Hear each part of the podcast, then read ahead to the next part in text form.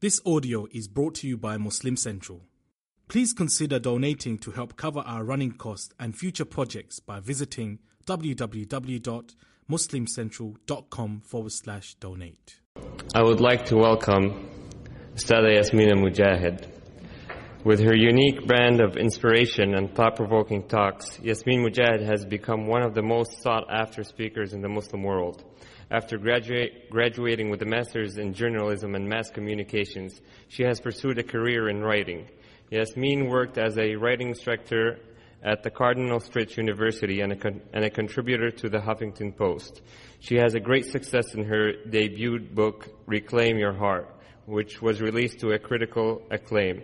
Currently, she is an instructor at the Al Maghrib Institute. Please help me in welcoming Ustada Yasmina Mujahid.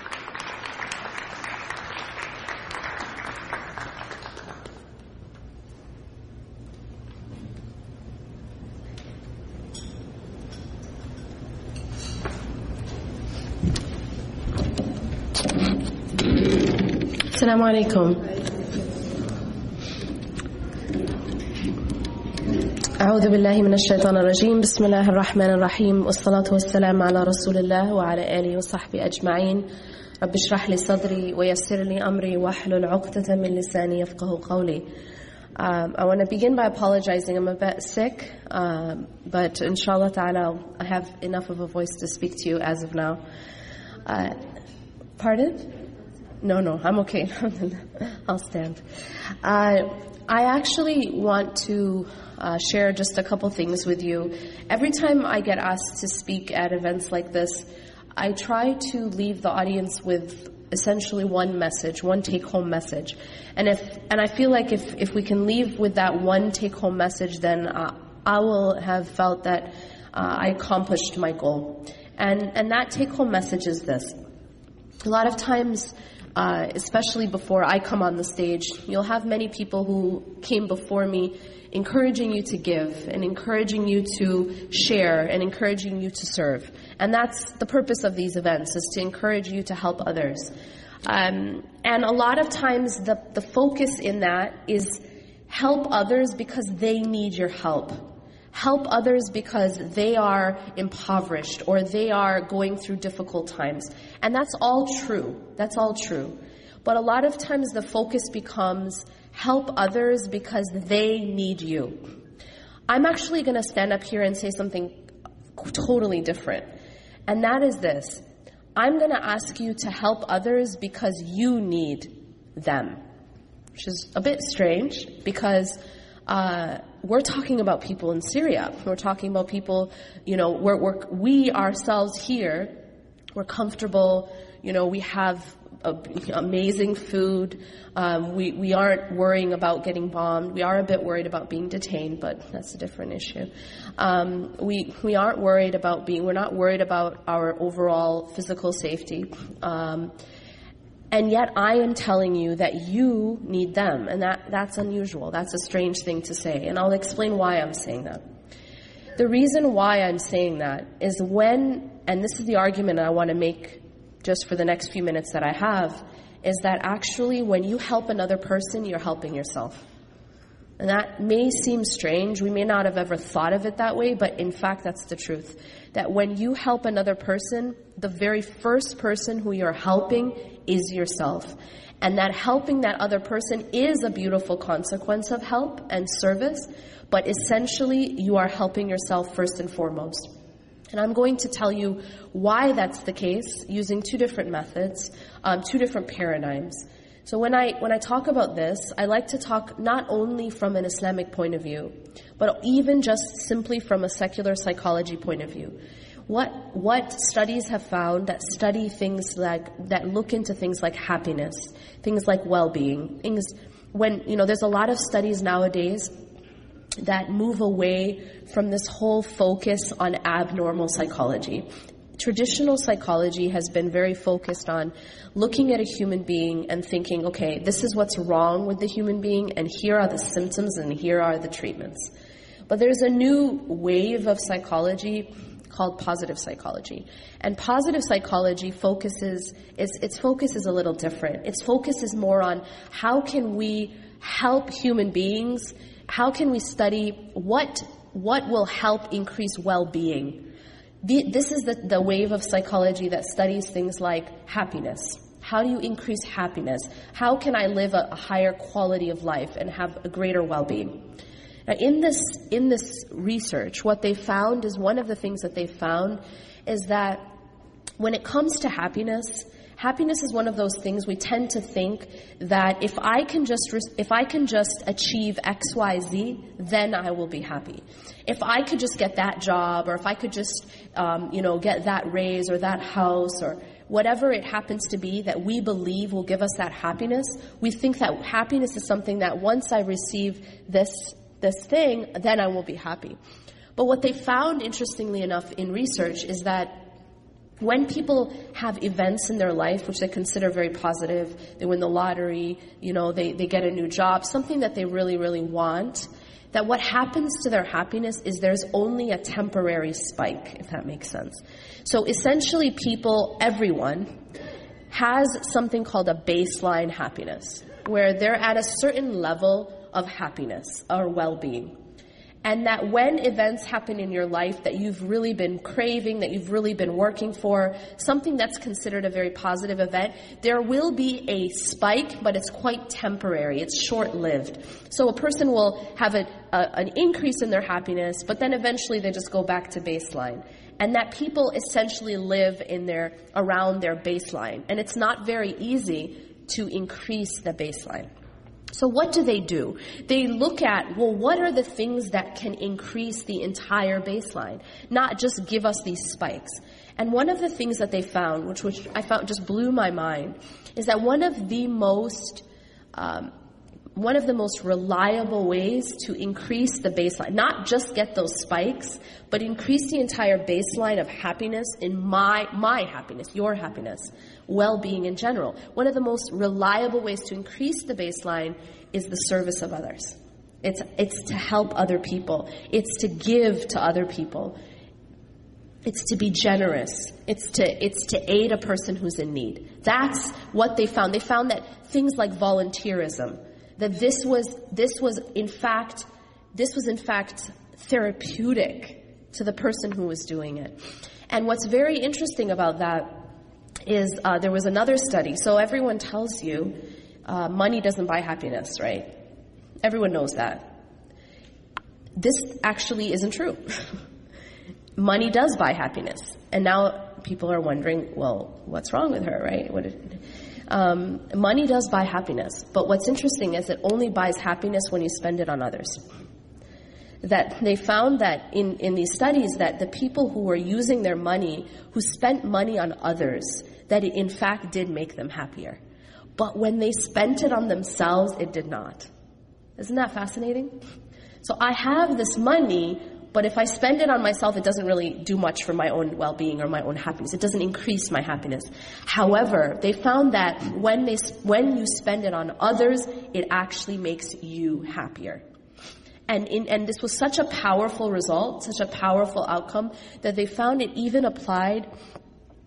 If I, if I even call to mind something that I bought for another person or something I spent on another person, even that will, will make the person feel happy. Just remembering a time when they spent on others, it will actually make them happy. It will increase their happiness.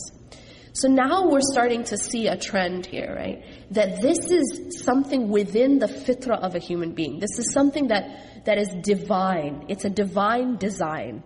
That it's something that the Creator has designed and inputted within the human being that when I give to others, I feel good. That it actually makes me feel happier to give and help and serve others. Now there's another layer here that I feel is deeper. And that is this anytime there is a design within a human being, obviously we know by the Creator, a design within a human being is because Allah, the Creator, God, whoever, whatever you call the Creator, intends for us to have a certain outcome. That's why He designed it that way. And what, when I started reflecting on this, on this fact, the fact that even secular psychology has found the powerful effect of giving, the powerful effect of service, the powerful effect of, of being, you know, helping one another. And, and what it made me realize is this is what God wants from us. This, because Allah, because God, the designer, right, the creator, put within us a, a, a nature, a fitra, that makes it feel good to give. It makes it, we actually get a reward intrinsically. Do you know what I'm saying? That it's intrinsic within, that immediate reward. Before we wait till the day of judgment. We haven't even gotten to that subject yet, right? Just now here, even a person, even, and this is what's amazing, is Allah created this in the human, even a person who doesn't believe in God, even a person who doesn't have faith is going to feel good giving. That's just the human design. And what that shows us is how much God loves us to give and serve one another. Because He designed us that way. He designed us to actually get pleasure from giving, to get that intrinsic reward when I serve others. And that just blew my mind. That's one of the only ways to increase your baseline happiness. And everything else in the world won't do it. The lottery won't do it. Your promotion won't do it. You know, getting whatever power position, you, it won't do it. But serving others will. And that's amazing. That just shows the power and importance of service to others within the divine design, within that design. Now, something else that they found and I said, you know, it's very, very difficult to increase that baseline happiness. Something else, only other thing that, that, that they found um, reliably to increase happiness, the, the entire baseline, is the practice of gratitude. Is to show and practice regular gratitude. Uh, so something, for example, like keeping a gratitude journal, writing down five things every day that you're grateful for, will in fact increase your baseline happiness, and has been found to to be a powerful uh, treatment for depression. That, that if they have people who are suffering from depression, just having them keep a gratitude journal will actually help them in treating their depression. Similarly, similarly, when a person is suffering from depression, when a person is suffering from any kind of uh, difficulty, when they themselves are in a, in a low place, they themselves are suffering, one of the fastest ways to come out of your own suffering is to help another person who's suffering, is to aid another person who is in difficulty, to serve someone else. And it's, it, in fact, it's extremely therapeutic for the one who's suffering.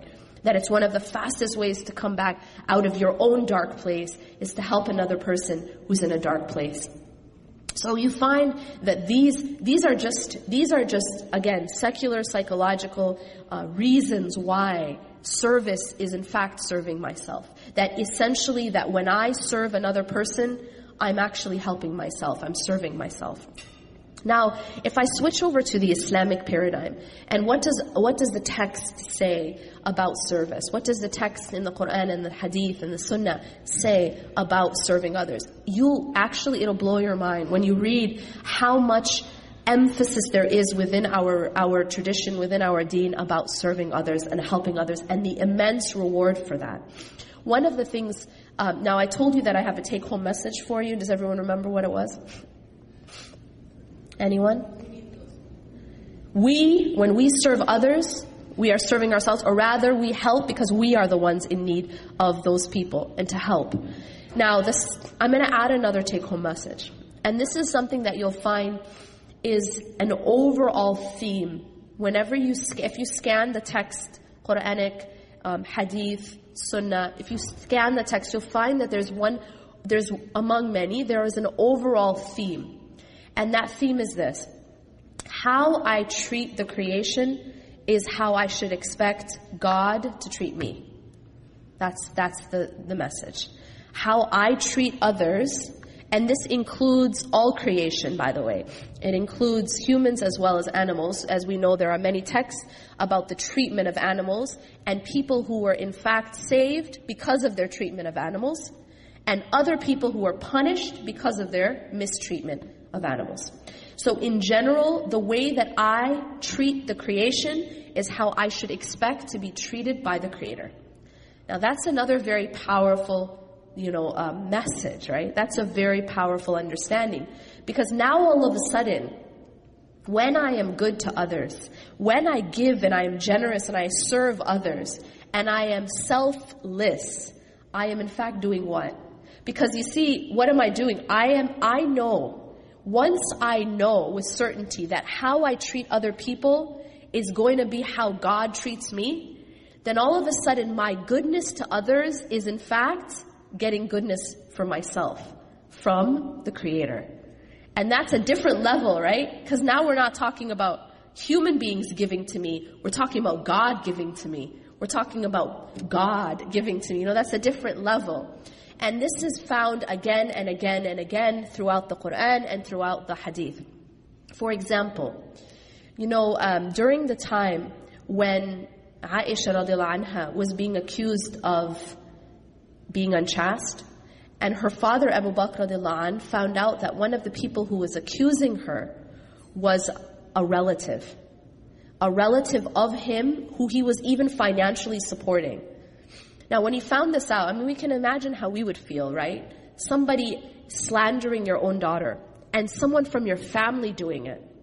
Not only someone from your family, but someone who you're, you're financially supporting, you're giving finan- financial support to. So what does Abu Bakr do? He doesn't go and try to get revenge. He's not like going after him. All he does is he withholds the financial support. That's it. Now Allah subhanahu wa ta'ala reveals a verse upon this occasion he reveals a verse in which he says to Abu Bakr addresses, addressing this specific case, but of course all people for all time, because it's a timeless book. And in that ayah he says, let them, what's translated as, let them pardon and overlook. Why? Why? In Surah An-Nur. Why? أَلَا تُحِبُّونَ أَن يَغْفِرَ اللَّهُ لَكُمْ Do you not love for Allah to forgive you? And that's it. So right there, Allah subhanahu wa ta'ala has established a connection, right? And that connection is that when I am a certain way with people, see, if I forgive others, if Abu Bakr forgave that man, that relative, for what he did, which is something that is unspeakable what he did, yeah? And if he forgives him, then Allah is saying that there's a connection between that and getting the forgiveness of Allah. And that's a whole different way to look at it, right? Because you and I, we don't like to forgive people sometimes because we feel that they don't deserve our forgiveness, right? He, she doesn't deserve my forgiveness because he, she hasn't done, you know, hasn't kissed my feet enough, hasn't groveled enough, hasn't even said sorry. This relative didn't do any of those things. He didn't do any of those things. But Allah here is, is completely shifting the focus. The focus is not even about the relative. Allah doesn't say, forgive the relative because he was regretful, or because he said sorry, or because he helped you one time, you know, in the past. It wasn't actually even about, the relative almost becomes irrelevant in the equation. Does that make sense? In the sense that Allah is saying to Abu Bakr and to all of us that how we treat others is really essentially at the root about our relationship with God directly, about me and Allah. And he says, أَلَا تُحِبُّونَ أَن يَغْفِرَ اللَّهُ لَكُمْ Do you not love for Allah to forgive you? And so it really just became about Abu Bakr and Allah. It didn't, you know, it like Allah is taking the relative out of the equation in a sense. It's really a, a, a a vertical transaction between me and Allah. It's not horizontal. It's not just me and the creation. But that the creation and how I am with the creation becomes a means to get my relationship with God. And that's really, really very mind blowing. It's very, very, it changes the way we interact. Because now it's no longer, you see, if I expect, if I expect that my return will come from above, then I no longer expect it or wait for it from the creation. This, what this creates is a people who are generous, a people who are giving, a people who, who are serving of others, a people who are forgiving. Why? Because we know that our pay, yeah, ours, in a sense, we know we're getting paid, but by who though? By Allah. You know when you're working in like a corporation or something, And maybe suppose you're working in customer service or something like that. You're dealing with customers, but the customers aren't the ones paying you, right? You don't get your pay from the customer. So how do you treat the customer even if they're terrible to you? I mean, has anyone worked in, in retail? You, exactly. You know that you the customer's always right. The customer's always right. Like you have to treat the customer absolutely 100%. You have to treat them in the best way. Why? Is it because they're going to pay you at the end of the call? Mm-mm, you don't get a cent from the customer, in fact. Or at the end of the transaction, you don't get anything from the customer. And yet, why do you continue to give them the best treatment? Because you want to get paid at the end of the month. And you don't want to get fired. It's not because you like the customer. It's not because the customer likes you. And it's not because they're going to pay you anything. They actually give you nothing. You get paid by the boss. And you know that how you are with each customer is going to be reflective in how how much you get paid at the end of the month. And sometimes you might get bonuses. Why? Because you're really good with customers. Makes sense. And this on a much higher divine scale is how Allah is with us in the creation. That how we are with these, with these customers, as you put it, other people, other creation, is reflective in then how Allah pays us. We get paid from Him. And Allah subhanahu wa ta'ala has a, um, an account that's infinite. Makes sense? He doesn't run out. He doesn't run out of payment. He doesn't run out of, of blessings and mercy. And, and there's a hadith that actually says this, that says that those who do not show mercy to those on the earth will not be shown mercy from the one in the heavens. That Allah will not show mercy to a person who doesn't show mercy to people. And so what we always have to keep in mind is this. How I am with people, how I am with the creation, is a reflection of how God will be with me, not only in this life, but in the next as well. But also in the next. And that takes me to the next step. I've spoken so far about the reward in this life. And there is a reward. There's, in fact, first I said there's an intrinsic and immediate reward in this life in that I actually feel happier and it's an alleviation of my own pain. It's an alleviation of my own pain to help another person who's in pain. And that's a fact, and it's been shown in, in countless studies. Not only is it that intrinsic, immediate reward in this life, but on top of that, is that I will also be blessed by God in this life. One thing anyone, anyone who's ever done it will, will attest to, and I know, I know anyone in this room can attest to this. Any amount of money, actually any gift, but we'll start with money. Any amount of money that you give for the sake of Allah, it always gets returned to you. And when it gets returned to you, it's usually multiplied. And I always see people nodding their heads because if you try it, you know it. It's experiential. That you, in fact, do not lose the money that you give for the sake of God. You actually don't lose it. It becomes like an investment. So you see, for example, if I were to ask people in this room, if I were to ask people in this room, does investing your money mean you're losing your money? Everyone in this room would know the answer. When I invest my money, what am I, am I losing that money? Question. I'm actually growing that money, right?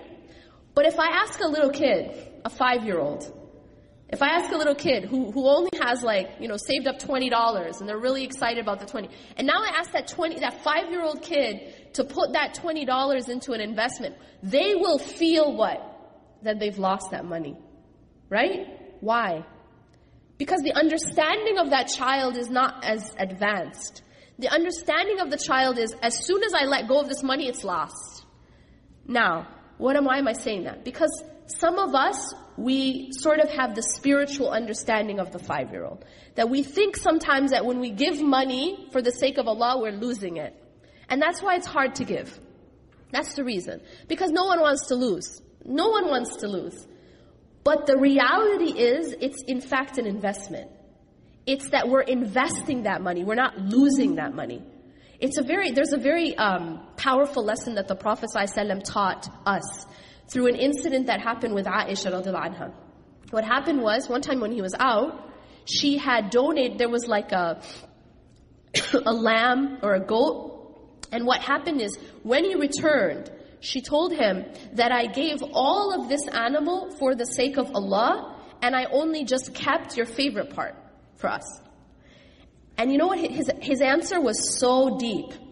He said, in fact, we've kept the part you gave. And we've just lost the part you kept. Does that make sense? I'll repeat that. What he's teaching her is that the part that she gave for the sake of Allah is the part they're keeping. Because there's no loss in what you give for the sake of Allah. There's no loss. It's just an investment. It's an investment that gets return manyfold, just as investments do. That's the whole point of investment. It doesn't just come back as you gave it, but it comes back multiplied. So he says to her that the part that you gave is what we kept. And the part that we kept is what we lost. And that's powerful. That's very powerful. We see this exact message in the Quran when Allah subhanahu wa ta'ala tells us, after, you know, in, in, in, in, Allah, in the Quran, what Allah does is He makes oaths. You know, what, what do you and I do when we want someone to really believe us? We want to really emphasize something we're about to say. What do we say as Muslims? Wallah. Wallah, or I swear. But in, in Arabic, Wallah, Wallahi or Wallah, what you've done, you put a waw in front of Allah, which means you're swearing by God. That's what Wallah means. Okay. So when we want to emphasize something, we say Wallah or Wallahi. Allah subhanahu wa ta'ala also makes oaths by His own creation. And so you'll find in the Quran, وَالشَّمْسِ وَضُحَاهَا This is an oath by the sun, and etc. And there's many different um, verses where Allah makes an oath. In one of the one of the ayahs, in Surah Al-Asr, Allah subhanahu wa ta'ala makes an oath by time. And if, if you actually study the surah, it's just three ayahs, but scholars say within these three ayahs you can understand your whole deen. Very, very powerful ayahs. Allah makes an oath by time. After making this oath, وَالْعَصْرِ إِنَّ الْإِنسَانَ لَفِي خُسْرٍ Indeed, mankind is in a state of loss. Indeed, mankind is in a state of loss. See, every, the nature of this life is that we're always losing things.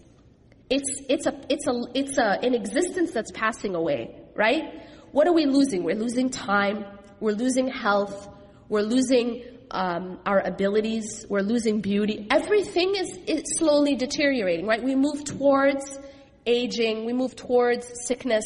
This is the nature of dunya, right? There's nothing you can do about it. No matter how much plastic surgery you take, you know, you, you, you get, no matter how many ageless creams you use, you, you can't stop it from happening, right? And so Allah is telling us this, this reality. But here's something so powerful.